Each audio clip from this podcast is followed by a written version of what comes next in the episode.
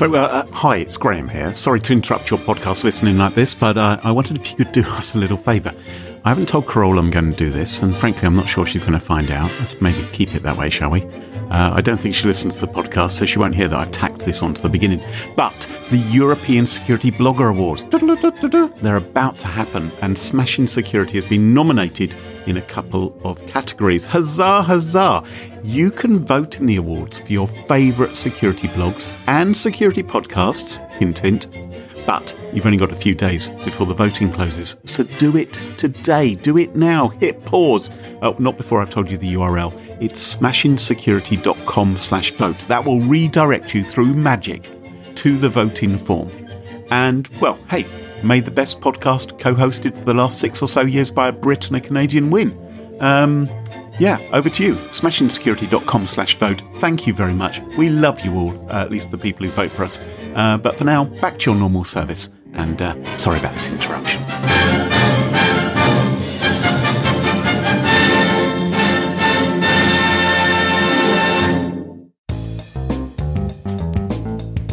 It seems bonkers. I, I heard today about a blockchain. Stop there. Stop there. A blockchain assisted karaoke company. Solving the problem. what problem is there in karaoke that needs to be solved? Smashing Security, episode 357. Interview with an iPhone thief, anti AI, and have we gone too far? With Carole Theriault and Graham Cluley. Hello, hello, and welcome to Smashing Security, episode 357. My name's Graham Cluley. And I'm Carole Theriault. And cluck, cluck, cluck, look who has joined us. He's come back for another week. The Chicken Man. Chicken Man, Mark Stockley. Hello, Mark. Oh, hi. What an introduction. Cockadoodle doo. What a treat it is to see you. Yes. Um, So for any for any for any listeners wondering what my credentials are for appearing on this podcast, it's it's because I own chickens. That's, that's what you're saying. I think you're you're more than an owner of chickens. You're an expert in all things hen based. Uh, penetration, perhaps. Oh no, penetration sounds a Whoa, terrible thing. Okay. Oh okay. dear. I think we should kick this show off. but first, let's thank this week's wonderful sponsors, Kolide and Vanta. It's their support that help us give you this show for free. Now, coming up in today's show, Graham, what do you got? I'm going to tell you how to steal an iPhone. Mark, what about you? I'll be asking, have we gone too far? The answer is surely yes. And um, I will ask whether it is time for anti AI. All this and much more coming up on this episode of Smashing Security. Now, chums, chums. I don't know if either of you have ever been to London. London, big, uh, big uh, city in the centre. It's not that far from us. About a yeah, about an hour's Yeah. drive. Yeah, by train. So yes, we we on the podcast, all of us have been to London. Some of our listeners in far flung lands, maybe not, but in London, take heed if you plan to take your smartphone because someone in London has their iPhone stolen every six minutes. how many iPhones does this person have? He's getting really annoyed. He's getting very, very annoyed. Absolutely sick of it. Now, it is bad enough that your iPhone can be physically stolen, but of course, thieves can also do naughty things with your iPhone as well. And that is the topic of my discussion today is what thieves do to both steal your iPhone and uh, what they can do afterwards and maybe how you can better protect yourself into the future as well. So there was a video which came out by the Wall Street Journal just before Christmas where they interviewed an iPhone thief in his prison cell. He'd been sent away for something, I don't know, like seven or eight years or something uh, for his part in an iPhone theft gang.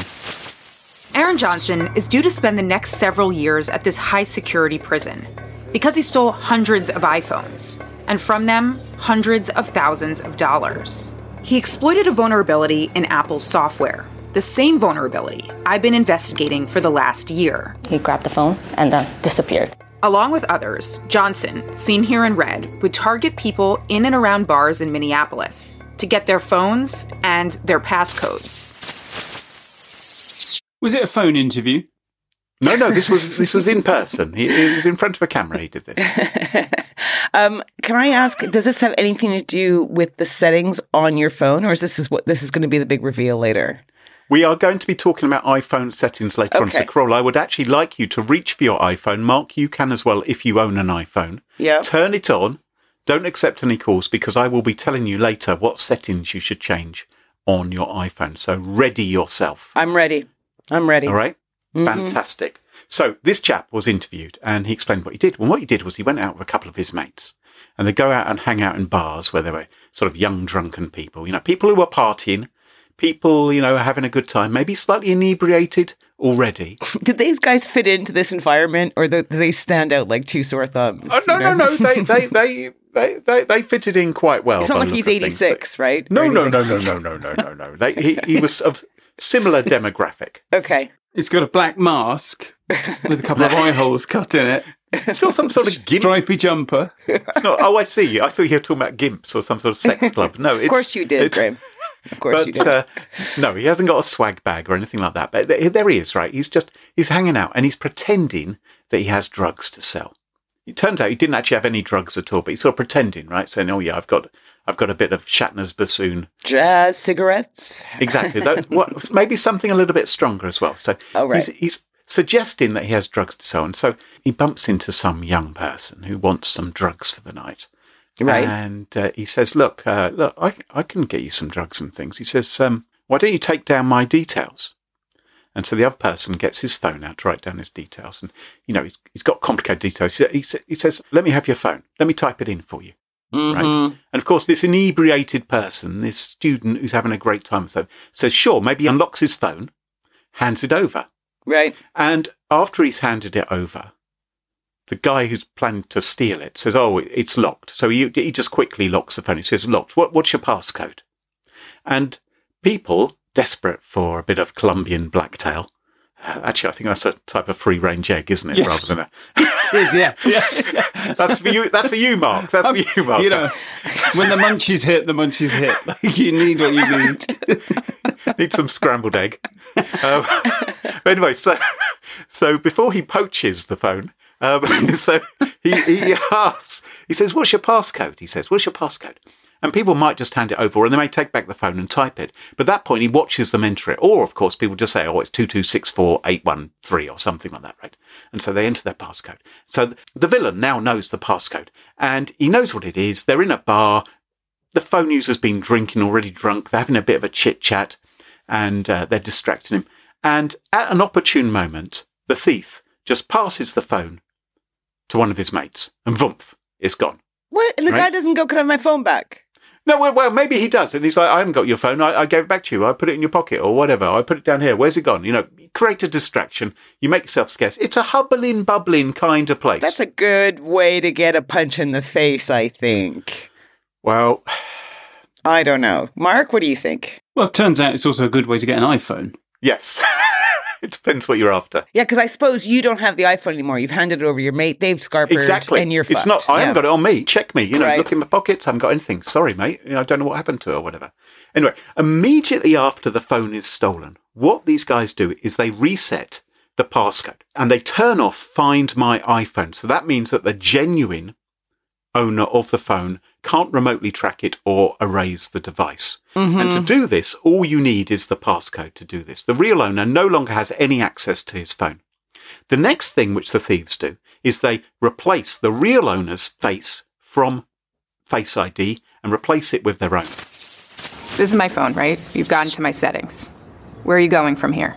So then I go add my face on there on the Face ID verification. Now, when you got your face on there, you got the key to everything. So where are you opening? Things that people thought were safe Like? savings, check-ins, cryptocurrency apps, Venmo? Venmo, PayPal. Yeah, you don't need face for none of that. That's kind of little money. I'm trying to take as much as I can. What this thief says is there are some things where maybe the face isn't enough to unlock it, but quite typically codes and passwords would be stored unprotected inside users' Notes app. So they would just keep in plain text in their Notes app, the one which regularly comes with the iPhone, a password, a passcode, something to unlock some account would often be there. They would have a lot of fun searching my notes for any information like that because there's about 8 billion entries. So enjoy that one. Really disorganized, is it? Oh, yeah. I suppose you might have an entry which is Facebook colon and then your Facebook password. You know, some people might have that. So you maybe just be able to look. 2005. Well, You know. maybe that's a bad example. But you could search for a word like Facebook. The other thing which people do is sometimes they store those kind of passwords in their photos. So they take a photograph of something, think, oh yeah, well I'll put it in this folder, and people won't look to look there. But the thieves do look in those kind of places in order to find this stuff. But now. Now they've unlocked your phone. Now they have control over your phone. They can buy stuff. They can do stuff with Apple Pay. And they can ultimately, after they've caused their shenanigans, after they've logged into your bank account or done other things, which they're now able to do because they've set their biometrics up on your phone, they may ultimately wipe your iPhone, sell it to someone else, which makes them $900. Fun. So the problem is the weak link is the passcode, right? Mhm, Is that you unlocked the phone and then with that information, which you've either given this guy who you innocently thought was going to sell you drugs or maybe some, some lovely free range eggs has instead actually scarpered off with it and now has access to your online accounts. Well, about a week or so ago, a new version of the iPhone operating system came out called 17.3, iOS 17.3, and it mm-hmm. has a new security feature that many people might benefit from. And this is why, Carole, I've told you to get your iPhone out because Apple has not turned this on by default. And I'm recommending that everyone who has an iPhone turns this on because I think this is a good security feature. It is called stolen device protection. And what it does is it requires you to use Face ID, Touch ID, you know, some form of biometrics to unlock all the kinds of settings on your phone rather than your passcode. Okay. So your mm-hmm. passcode won't be enough. And this is specifically for when your phone is away from your workplace or your home. So your iPhone has a way of learning this is where he goes to work. This is where he is at home by the regularity, I guess, of where you are. This is really, this is irritating for me Why is that? because I don't use Face ID or Touch ID. oh, okay. You just use a code. I use a code. Hmm. I don't use a four digit code. It's longer than that, and it's a pain in the Right. ass to get in and out of my phone. But then that's probably Right. why I use it less than most people. Right. Um, yeah. There's another setting for people like you, Mm. and that is it- is simply just don't say your passcode out loud to drug dealers. Right. yeah, maybe don't buy drugs, girl. Okay. Okay, I'm in. I'm in. Or if you do, don't take your iPhone. don't go leave clubbing. iPhone at Don't home. get drunk. Don't bring your iPhone. Bring your 1990s Nokia with you instead. Live a boring life. Okay, I will. I will. I am, in So-. So if you're not in a familiar location known to your iPhone, Mm. you'll be forced to wait for an hour before changing the passcode or turning off Find My iPhone or adding new biometrics like a new face to the phone, which gives obviously the person who's lost the phone the opportunity to set up the lost mode to remotely wipe the device and do all kinds of other things if they want to. So they just have to wait an hour. Well, yeah, the, cr- the criminal has to wait an hour, but that's critical because normally they find they have to do these things immediately. Otherwise, they won't be able to get back They in. They are locked out. So this biometric time delay means your passcode won't be enough to turn off lost mode. It won't be enough to erase the phone. It won't be enough to access passwords or passkeys saved in keychain. It won't let you uh, look at uh, payment methods stored in Safari autofill. Uh, the crooks won't be able to add their own face to Face ID. They won't be able to add their fingerprints as they don't have your existing biometrics. So they would have to steal you and maybe chop off your finger as well or something like that in order to unlock your phone or take your eyeball. I That suppose. that doesn't work either, does it? well, no, Just, actually, just I- I- for any for any no. for any Well, drug dealer slash iPhone thieves listening. Sharpening spoons out there. Yeah. yeah, the I I think I think Apple Touch ID is meant to be able to tell that it's not a uh, it's not a live finger, isn't it? Yeah, Yeah. So maybe uh, like a yeah. I don't know how long the finger has to be detached for in order for. There's definitely something. There's definitely something that's trying to work out There's if you're definitely alive. something, isn't it? Yes, that's Yeah. right. Yes, yes. So, unlike now, you or your thief won't be able to fall back to the passcode entry to make those changes unless you're at your home or you're at your workplace. And of course, hopefully, Carole, you are not losing your phone to thieves inside your home. I doubt anyone would want my phone. It's quite an old model, you know? This podcast isn't purely for you, Carole. well, you just keep bringing me up. I mean, you know. Well, I'm just giving you an example. Okay, I still think you should turn this on. Even actually, you haven't even got bloody Face ID and No. biometrics turned on, have you? So this isn't right. So for everybody else, every other human on the planet. for every other human on the planet who actually uses their phone, you can update to iOS 17.3. You should hopefully have already done that for now. And you can turn on stolen device protection in settings. So you go into settings, you tap Face ID and passcode. You go into that submenu. You'll have to enter your device passcode and then simply toggle stolen device protection on. Yeah. And if it's not there, you maybe you didn't update your phone yet and naughty naughty chop chop. Or you've still got an iPhone 4 and it doesn't support Yeah. it or something like that. That's right. I think there's an even more interesting story in a story here Okay. because the setting is great. I think this is a great little step forward because you're already protected. Like unless you're actually sharing your passcode or somebody's watching you, like somebody gets your iPhone, it's basically locked. You, know, they've got ten chances to unlock it, which they're not going to manage to do, and they can't get stuff out of it because it's all encrypted. So your iPhone's already pretty safe. It's only for that fairly narrow situation where you're actually somebody managed to get your passcode as well. What's really interesting about this to me is that there are now settings where the biometrics are the gatekeepers and not the passcode. So Yeah. for the whole time that we've been dealing with biometrics, it's always been the case that the biometric is backed up by a passcode or some sort of Hmm. entry of a code of some kind. A, a a passcode is a yes no answer. You either get the passcode right or you get it wrong. But a biometric is a, is a kind of, okay, we think it's you. Like there's a high chance it's you. So it's Yeah. a very different kind of assessment. And we just didn't know 10 years ago, 12 years ago, we just didn't know how effective biometrics were going to be or how reliable they were going to be. And Apple have now had biometrics on phones for at least a decade, starting with Touch ID.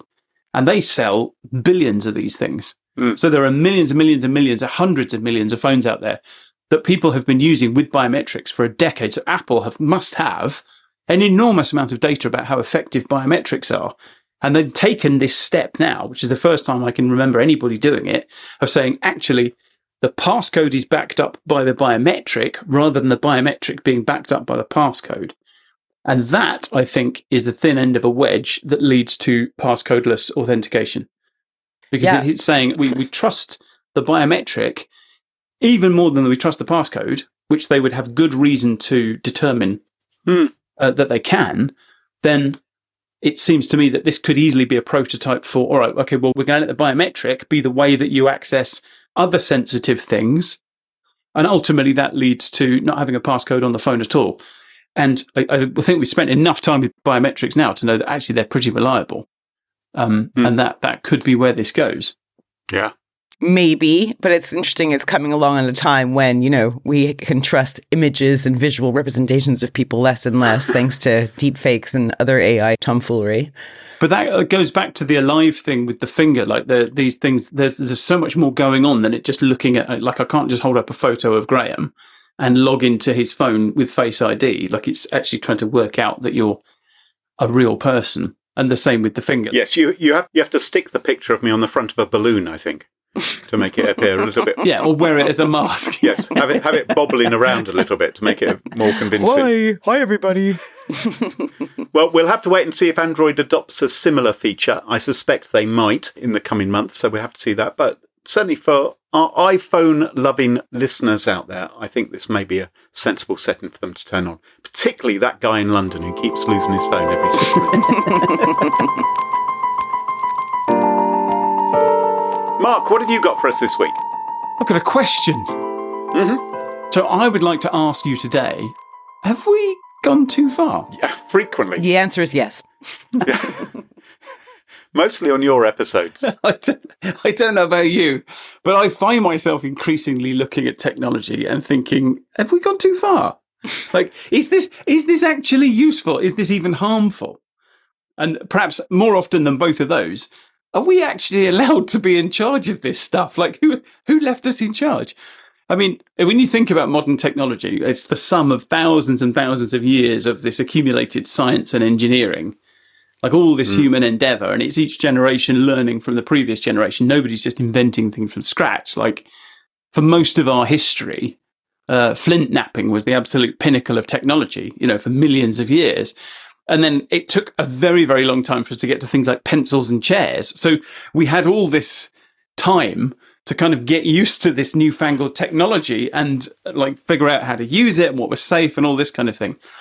I still haven't completely worked out how to use a chair, but I, I am I am alarmed that it appears Elon Musk is in charge and i- is now implanting things in people's brains. That seems that seems a concern. I thought you were trying to say that Elon Musk was in charge of your chairs and that's why you couldn't sit on.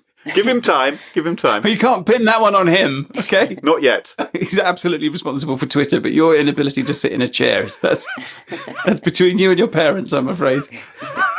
Anyway, what am I trying to say? Um, so yeah, so it, it used to be that we had plenty of time to keep up with these innovations, but now these days I'm often left with this kind of nagging sense that modern technology has far exceeded our individual competence. I've had a fairly rudimentary car, and every time I sit in my car, I think I know that my level of driving is not up to the level of engineering of my car. You know, I hmm. barely, I barely kind of scratch the surface of what my laptop can do. Um, and I just, I just kind of feel like you know we we're not designed for like Facebook and nuclear weapons and things like that. I just feel like we're kids that have been left at home by our parents with like 200 cigarettes and some heavy machinery or something like that. so anyway, I, I you can see where I'm going with all of this. So today I want to play a game called Have We Gone Too Far? Um, and I want to start by introducing you to a company called Parabon Nanolabs. Parabon Nanolabs. which describes itself as a vertically integrated DNA technology company. Vertically integrated. Yeah. Okay. This feels like corporate bingo. Do you want me to spell it? no, I'm just trying to make sense of the fucking words coming out of your mouth. It's, it seems bonkers. I, I heard today about a blockchain Stop there. Stop there. a blockchain assisted karaoke company. Solving the problem. What problem is there in karaoke that needs to be solved? No, for real. There, there is. It is a Korean crypto karaoke platform called Something, uh, and they so, and they've just been hacked. No, I think uh, this is a, this is a great example. Have we gone too far? what is this? What is this? Who asked for this? I, I fear there's a there's a midlife crisis happening right live on the show. yeah, you're witnessing it. Oh, it's the old Douglas Adams thing, isn't it? Like, you know, anything, anything that exists when you're born is oxygen, and everything else is just terrifying and needs to be burned. Um, so yeah, so Parabon, Yes. Parabon Nanolabs, they're a vertically integrated DNA technology company, and it does lots of things. And one of the things it does is it helps the police by linking DNA and genealogical data to help solve cold cases. Oh, okay. Sounds like a good idea. I'm sure everybody who has a family member, however distant, who's done some crap, loves being part of this. okay, yeah. Anyway, so I'll give you an example. This is an easy one to start with. So, in 2019, an 82 year old handyman was arrested for a rape and a double murder that he had committed 43 years earlier, thanks to Parabon Nanolabs. So, the police were able to track him down after the labs uploaded some DNA from the crime scene to a public genealogy website called GEDmatch, which does like genealogy and family trees. Yeah. And this established a family link to the Green Bay area in Wisconsin. And police zeroed in on the area and they got a DNA sample. This is quite fun, this. They got a DNA sample from the suspect by asking him to fill out a, a policing survey. And then he had to put the policing survey in an envelope. And lick on lick, He had to lick the envelope. it was nothing to do with the survey. Always use a wet sponge. or your pet dog. You could use that if you really want to mix up the DNA test. So the police cracked a cold case using Parabon Nanolabs and an envelope. Hmm. Seems like a good thing, right? Good thing. Uh, do- uh, Seems like it. If Good thing, the- yeah. yeah, yeah. yeah, yeah, I reckon. Yeah. Here's another one. Okay. So there are other things that you can do with DNA to catch crooks. And Parabon Nanolabs will do those too. And one of the things it can do is it will produce what it calls a snapshot phenotype report, which tells you what you can learn about someone's appearance from their DNA. Oh, And in fact, they did this for police back in 2017 um, in trying to identify the killer of a woman who'd been murdered 30 years earlier. Wow. So the police sent the lab the DNA from a crime scene and the com- company's AI algorithm, because you know we weren't going to get through the story without mentioning an AI algorithm, um, predicted that the murderer was male, had fair skin with no freckles, brown eyes, brown hair, and bushy eyebrows. And just to clarify, Parabon Nanolabs was helping them. It didn't help them solve the case. It was just helping them pointed them in the right direction. get that But- far. Yeah, yeah. But with 30 years under the guy's belt, surely he's maybe gone a bit grey. Like, you know. Good- Oh, well done, Carole. Very, very, very good Good point. point. That's a good point. That's a good point. So, um, Maybe his eyebrows will have molted a little as well. so what's happening, Graham? that mine are just but, getting uh, longer. but you know, so now now we can say, you know, thanks to the DNA, we can say at least the murderer was male. They got fair skin. They don't have freckles. they've got brown eyes. they've got brown hair. they've got bushy eyebrows. That sounds pretty useful, right?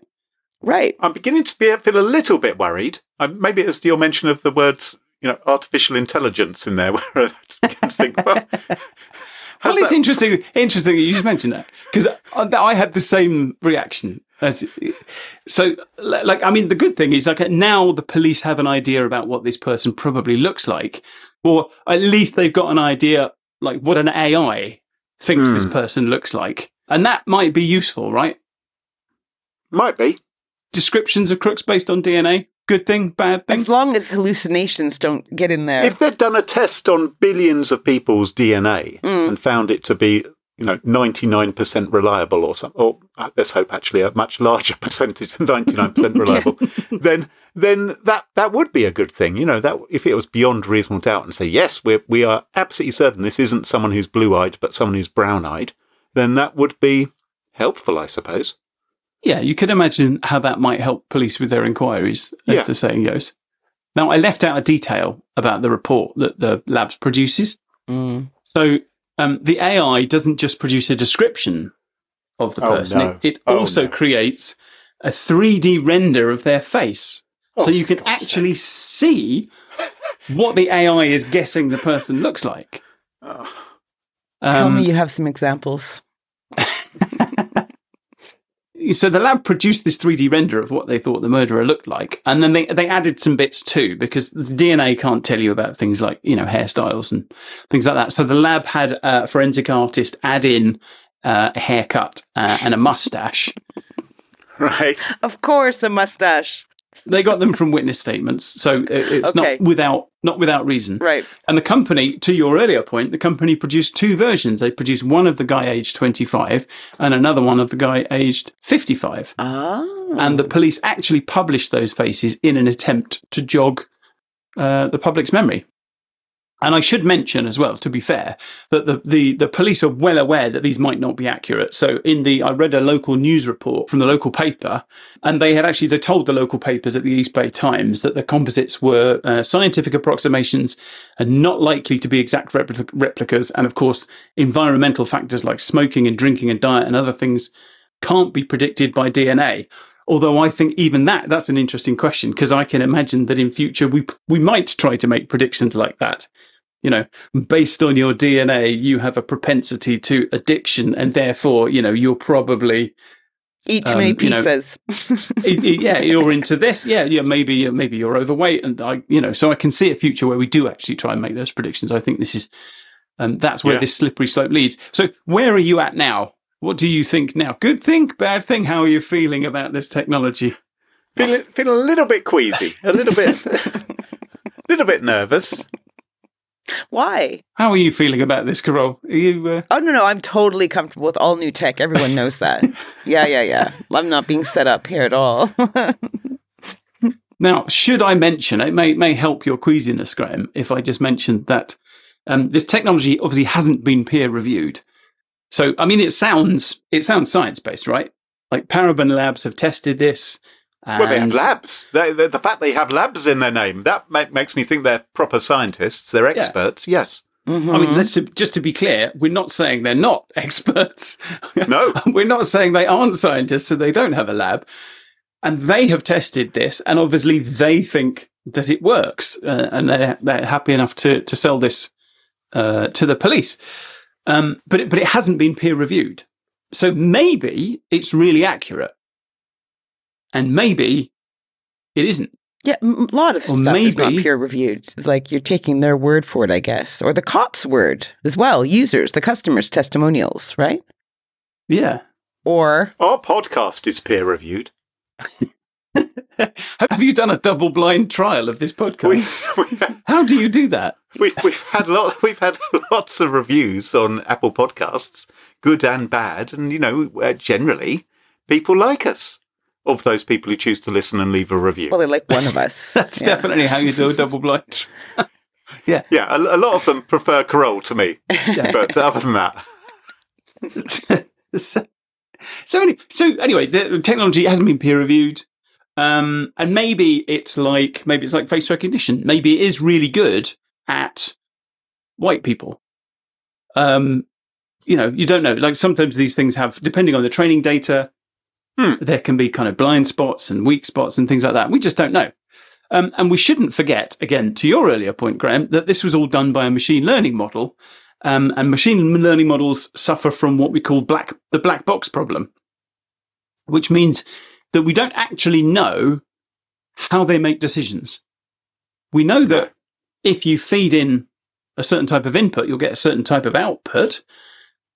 But we don't actually know what's going on under the hood to the point where we can say, okay, well, it decided that this person looks like this based on the DNA because it, it made these specific decisions. Mm. So it's it's already looking pretty obscure, which doesn't mean it doesn't work, but it is a very opaque process.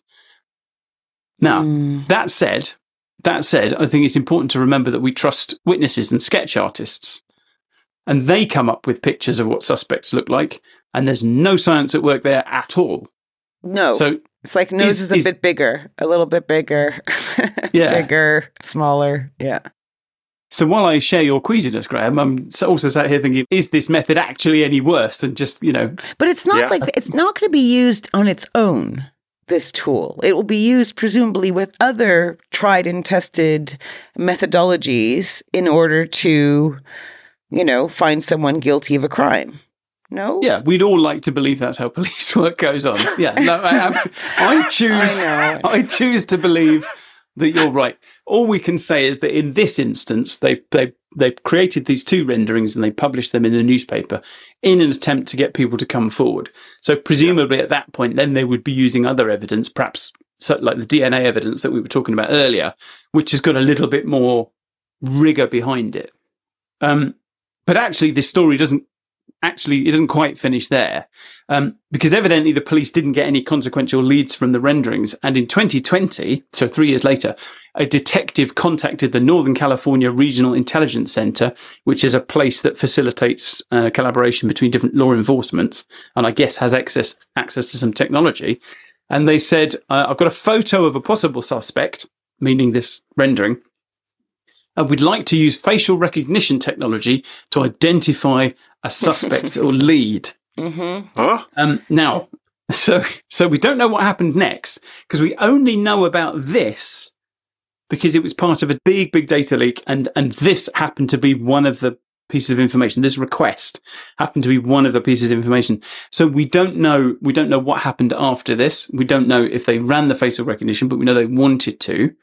Um, we don't know if it led to anything, but we also don't know how commonplace this is. Yeah, this And is insane. I mean, it's, it's madness enough if it only happened once, but the thought that it could be could have happened more than once of people taking an image generated by a computer based on someone's spit.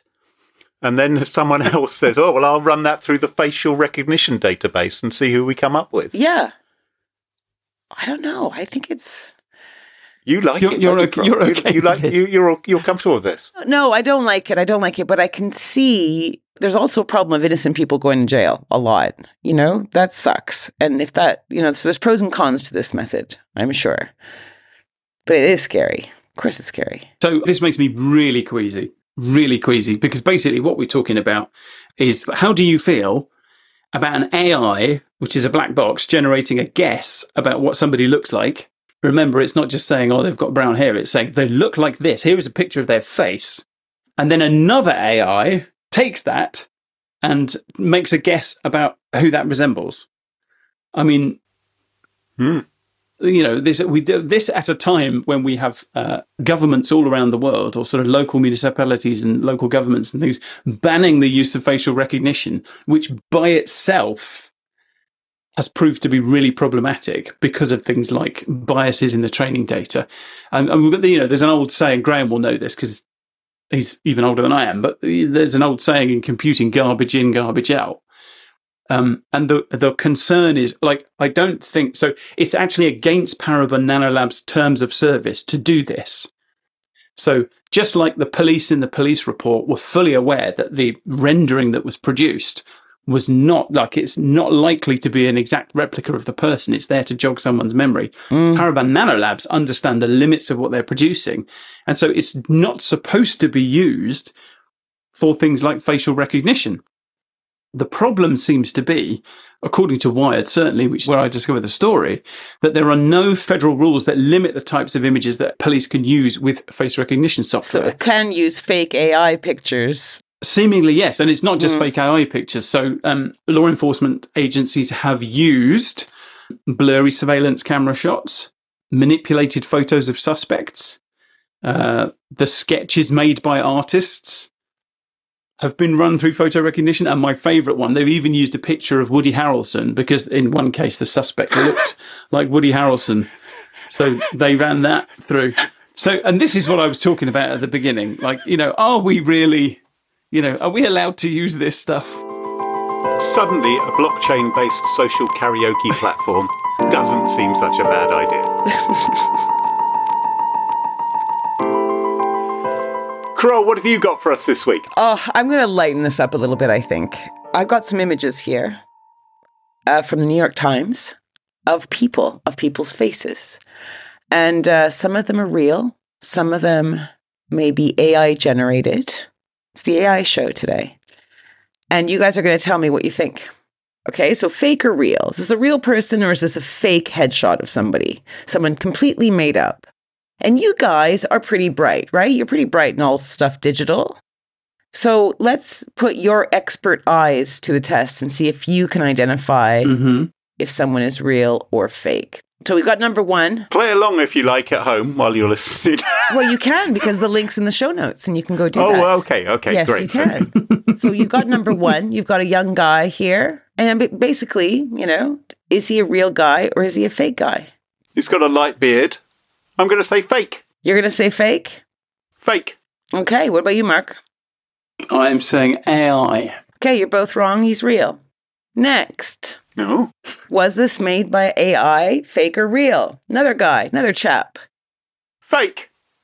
Fake? Same, I'm saying I'm saying real. Okay, it's fake. It's fake. 92% of people got that one wrong. The first one, 86% of people got that wrong. Okay, next one.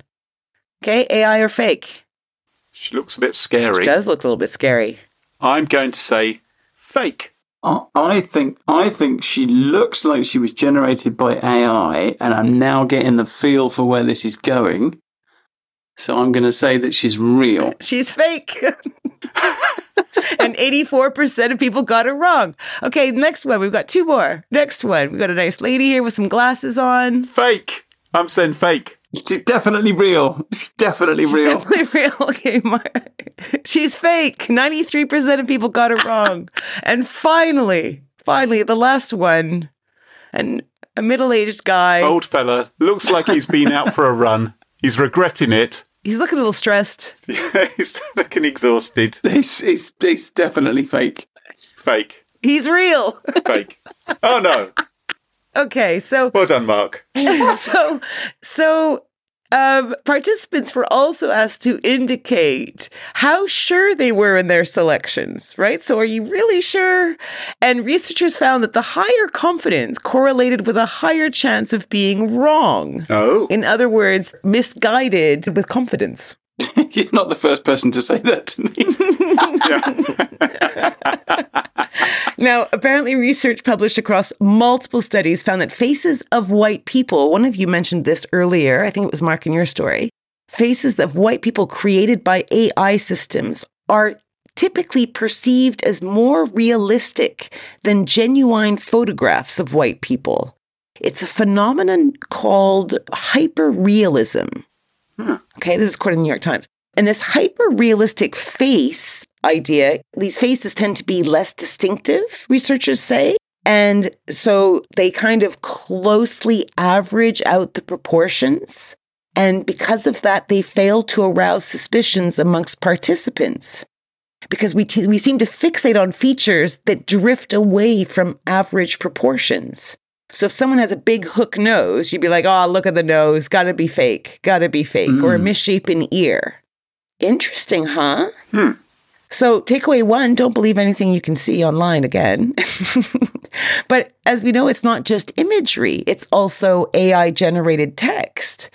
So, just last September, a study led by two experts in applied linguistics conducted some research to see if their counterparts could tell the difference between a research abstract written by a student, a human, or a machine. Um, and this is not a bad idea because if anybody's going to be able to identify human produced writing, it should be an expert in linguistics, right? That's that's what they do. They spend their careers studying patterns in language and other aspects of human communication. You'd like to think so. Right. Well, each expert was asked to examine four writing samples and had to identify whether it was machine made or human made. None correctly identified all 4 mm-hmm. and 13% got them all wrong. Mm-hmm. And based on the, you know, the larger findings, links in the show notes, the researchers concluded that professors mm. would not be able to distinguish between a student's own writing and the writing generated by an AI-powered language such as ChatGPT without the help of software that hasn't yet been developed. And maybe that's the key, right? Like some authentication or defensive tools, some anti-AI, if you will. I'm sure. I'm sure somebody released something like that last year. Yeah, but I, it's not, I, I don't know of it being used. Like, are colleges being able to use this stuff? And probably they are. There's probably some tools out there. But without the tools, basically, research is saying we have no hope in hell. And our little experiment here with the two of you showed that as well. I don't know. I don't know how far it went, but the research I saw last year it was about it was about identifying patterns in language produced by AI, and um, because there are patterns, just like anything else, there are patterns in the way that it, like you say with the photographs, it's producing an average uh, of, of all the text that it's read. Composite. It's a, yes, it's a composite of everything that's read. Um, Mhm, and and so there are things within that that another AI can spot. Yeah. But then you're you're in the hands of like, well, let's hope our AI works better than their AI. compounding the AI ness. Um, just this past week, there was a report from GCHQ's National Cyber Security Center's chief, Lindy Cameron. Um, and she's warning that AI is going to make the digital landscape much harder to protect. Yeah. I think, or all three of us would agree with that. Yes. Yes. Um, yes. She says, uh, quote, the emergence uh, use of AI in cyber attacks is evolutionary, not revolutionary, meaning that it enhances existing threats like ransomware, but does not transform the risk landscape in the near term. What do you think about that? I wonder what she means by near term. Yeah. How long is that? Well, it's it's really complicated because the thing is, while ChatGPT's rules prohibit its use for spam or generating malicious code and all this stuff, researchers have found a way to bypass these controls. I found a way to bypass these controls. It's not. It's not hard. Yeah. I, I wrote an article about three months ago. I got um, ChatGPT three to write some ransomware for me, Did you? and it was it was absolutely terrible. It was garbage. You would you would have to be a good enough programmer to write ransomware in order to put together the kind of fragments of nonsense that, that it spat out. And then I repeated it six months later with ChatGPT 4. And let me tell you, ChatGPT 4 is really good hmm. at writing ransomware. And they, it, it, there, were, there were some controls in place that were designed to stop you. So you say you can't just rock up and say, write me some ransomware because it'll go, hang on, I'm not allowed to do that. But what what I was able to do is just say, okay, well, what does ransomware do? Okay, it does X, Y, Z. So I said, right, write me a computer program that does X. And it said, fine. And then I said, right, add Y. And then it, okay, fine, add Z. And I just added all of the common features that you find in ransomware. And then it made, and then I executed it on my, uh, on a virtual machine to make sure it worked. And it did. Jesus. So yeah, it will absolutely help you write malware. And the danger there is is not that it's like things like like ransomware is feature complete. So if you look at the actual the actual ransomware executables, they haven't changed very much in several years because they do everything that the crooks need them to do. Mm. So it's very unlikely that AI is going to come along, and this is maybe we haven't seen an explosion of AI in cybersecurity. Certainly not in the on, in the amongst cyber criminals, because at the moment they just don't seem to need it. So so ransomware does what it needs to do. So you're not going to get an AI come along and write a better ransomware because it's not going to get much better than it is. But what it might do is lower the bar and allow people who couldn't otherwise get in to the field to get in and actually write some piece of um, usable uh, computer program. And and maybe also increase the scale of it. So at the moment we see things like pig butchering scams and romance Yeah. scams which are going on. And I can imagine that people could, you know, a gang could perhaps use AI to target many, many, many thousands more people at the same Yeah. time and have their AIs producing the responses to the messages which this person who's fallen in love with them is giving them. I can imagine that happening, maybe not so far down the track. Hmm. Well, we're kind of fucked, I think. So, uh, this has been a really fun episode. I don't even have good news at the end of this, other than to say maybe it's high time we take a page of Socrates' book, according to Plato, and basically say, like, the true wise recognize that they know absolutely FA. And uh, I'm becoming a serious wise ass, guys. That's very, very deep, Carole. So what you, what you're saying is that Socrates said, uh, "I think we've gone too far." This episode of Smashing Security is sponsored by Kolide. Wouldn't it be great if a device which lacked compliance or lacked security was denied access to your organization's SaaS apps and other resources? Because this would mean that the hackers who had nabbed the unlucky employee's credentials, for example, could not gain access to your assets. It would effectively lock them out. Welcome to Kolide, a world where access is only given to approved, secure devices. As the administrator, you can manage every operating system, even Linux, from a single dashboard. Another bonus of Kolide employees can often fix their own problems without involving IT support, meaning less resources are needed to effectively operate a more secure environment. Kolide is the device trust solution for companies with Okta. Kolide ensures that if a device is not trusted or it's insecure, it is denied access to your cloud apps. Learn more at kolide.com slash smashing. That's K-O-L-I-D-E dot com slash smashing. And huge thank you to Kolide for sponsoring the show. Shortcut compliance without shortchanging security. That's what Vanta can bring your company, expanding the scope of your security program with Vanta's market leading compliance automation, saving your business time and money. Vanta has over 5,000 customers around the globe who are saving over 300 hours in manual work and up to 85% of their costs for SOC 2 ISO 27001, HIPAA, GDPR, custom frameworks, and more. And with Vanta's 200 plus integrations, you can easily monitor and secure the tools your business relies on. From the most in demand frameworks to third party risk management and security questionnaires, Vanta gives SaaS businesses of all sizes one place to manage risk and prove security in real time. And as a special bonus, Smashing Security listeners can get a stonking 20% off Vanta. Just go to vanta.com slash smashing to claim your discount. That's V-A-N-T-A dot com slash smashing. And thanks to Vanta for supporting the show. And welcome back. And you join us at our favourite part of the show, the part of the show that we like to call Pick of the Week. Pick of the week. Pick of the week. Pick of the week is the part of the show where everyone chooses something they like. Could be a funny story, a book that they've read, a TV show, a movie, a record, a podcast, a website, or an app. Whatever they like. It doesn't have to be security related necessarily. Better not be. Well, my pick of the week this week is security Uh-oh. related. Uh, and I'm not ashamed to say it. And my choice this week comes about because I was contacted by a loyal listener to the show, Alan Lisker, and he told me about a radio drama series which used to be on in the 1940s and early, uh, all the way through to the early 60s, actually, called Yours Truly, Johnny Dollar Oh, never heard of it. which was the adventures the adventures of a private insurance investigator with an action-packed expense account. That's how it was promoted. This is what people did in the old days, folks, for their entertainment.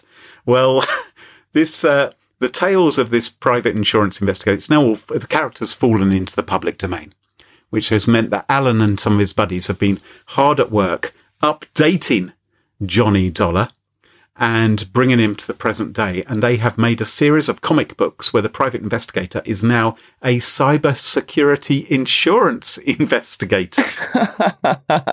Still with a, a- an action packed expense account. I was surprised as I was reading it just how often he wrote down his expenses for uh, taking cabs or buying a new hat or taking uh, a receptionist out for lunch in order to get some information from her, that kind of thing. So Alan has put this together. He is uh, selling it on his website, and they've also about to launch a Kickstarter for their third issue. And I checked it out, and I thought, oh, you know, this is a bit of fun. And it's cybersecurity related, which I know we love to have our pick of the weeks cybersecurity related. So I thought I'd uh, give it a mention. So you can find it at johnnydollar.io if your interest has been piqued. And if you're a fan of comic books, that is where you should go. Cool.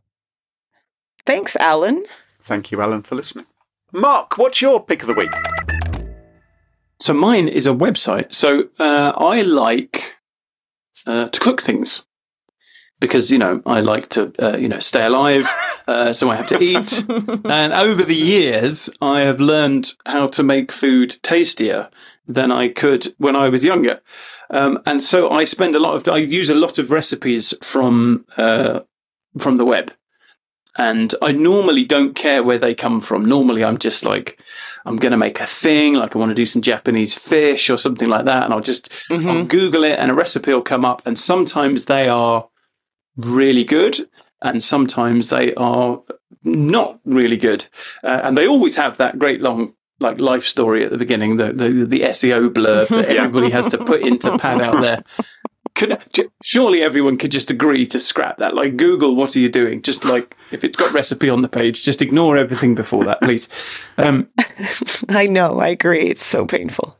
and, and so over time you kind of develop ideas of, of which websites are good and which websites are, are less good and so when a recipe comes up when i'm looking for something and a recipe comes up on a site that i recognize i go oh well, you know maybe i'll pick that one because that's um, that's a good site but I, I don't have websites where I go specifically, I'll go to that website and I'll pick one of the recipes from that site because it's so good, with one exception.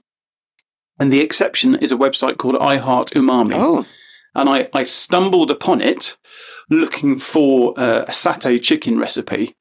And I liked it so much. I was looking for a satay chicken I could do in an air fryer. And I liked it so much that I went back there and I started cooking other things that were on this website. And I've done uh, a number of dishes, like different salads and, and uh, uh, uh, uh, a number of dishes. All have been really, really good. Huh. Um, so if you want to come off as a better cook than you are, Yes. um, then I cannot recommend this website. Graham's like, check. I cannot recommend this website highly enough because it, it will, absolutely make your food taste like like the best version of your food. And it's also uh, it's all um, low carb, gluten free, which I don't care about that at all. I love gluten, um, I love carbs. Um, but you know, if that's important to you, it's all that, and it's and it's it's kind of pretty keto friendly as well. Um, so it's a really, really Right. lovely kind of protein rich, flavorful um, dishes from the east. And the recipes are approachable. Like it's not too complicated or too expensive with cray cray ingredients. Yes, yes. So this is not an Ottolenghi cookbook. Um, I Yep. made the mistake. Somebody bought me an Ottolenghi book um, for Christmas a couple of years ago, and I made the mistake. It was the simple book. I made the mistake of cooking one thing from it, and it took me two hours and I had 20 ingredients. And I thought, this, this is not a simple recipe. Um, this is not for me. but yeah, no, it's really, it's it's really good, kind of hearty, Cool. soulful, fairly straightforward. Like you can make it complicated, but um, yeah, it's great. Check it out. So I heart umami. I'm I'm on the website right now. It looks very straightforward. Yeah. Food looks delicious, and uh, yeah, looks interesting. Nice one, Mark. I will give it a go. Carole, what's your pick of the week? Um, as many of you know, I power through a lot of audiobooks, but the thing is is it gets expensive, right? Especially if you're sick with the flu. So this past weekend, you know, I had an audiobook humming away in the background because I was super sick. I was like stuck in bed. And I had this audiobook Right. playing, and then like it's done, and I kind of heard it, but I, I, I didn't hear it completely, and you know I kind of want another one. and It just gets expensive or whatever. So I'm powering through these books, and uh, I see the hit on the bank account, and that's what got me off my butt. And I got down to the local library and joined the local library, which is kind of sad that I haven't done that before. You guys are probably both members of libraries, probably because of kids. That does tend to encourage it, but yes, save a lot of money. Yeah, tell me about it. So, um, it's I've I've been to the one in the center of Oxford, but I haven't been to my local one, which is a kilometer away from my place. And it's a beautiful building, you know, lovely, knowledgeable people. But as part of your library access, you also have access to their audiobook selection for free. I've been using the Libby app. I don't know if either of you have ever used it. No. So it's No. tied with libraries, and uh, my friend, uh, it seems to be an international library app because I have a friend in California who uses the same app for his uh, public library. And the app is stable, it's easy to use, it's not too flash. So, from a usability point of view, I've been using it for about two months now. It's, I think it's pretty solid. And you can like put holds on books, you can renew if you need to, you can return early, all that stuff. The only thing that's a bit shitty is the search function because there's a lot of stuff in libraries that may not be for everyone. Like our library seems to have a huge fantasy romance section, which is not Hello. my area or my bag, right? but it's difficult to remove them from searches. So they kind of crop up in um, everywhere, basically. But that said, I'm loving it. Um, and I've just finished uh, Last Night in Montreal by Emily St. John Mandel, an amazing book. And I've started a new one, a classic, The Bell by Iris Murdoch.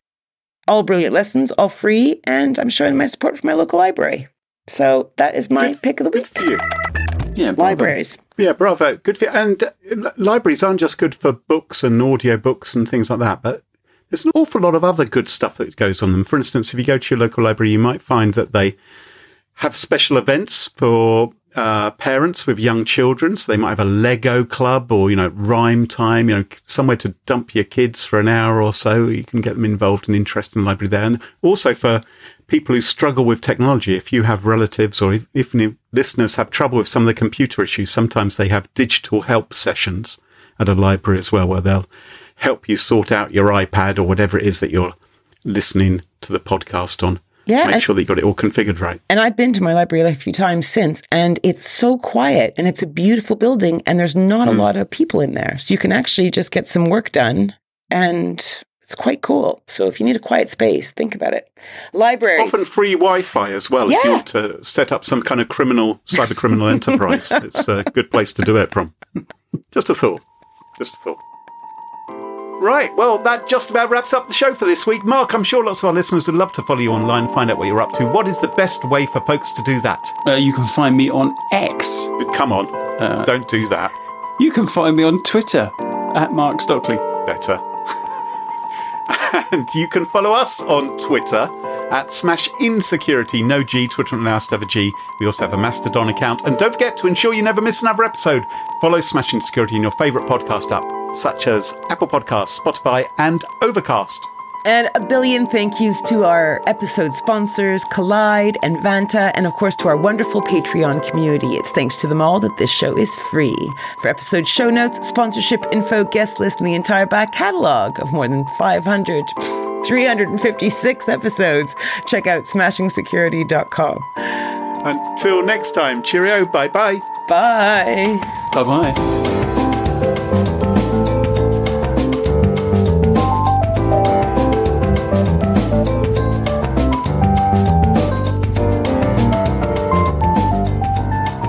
Day we're going to be saying 500 times. Are we? Yeah. Jesus Christ. Well, unless you die. Are you dying? no. possibly. Don't die yet. Okay, hang it on. Let's, let's get more materials so the AI can fake you and be a fake host. and I can crack on as normal and no one will be able to tell the difference.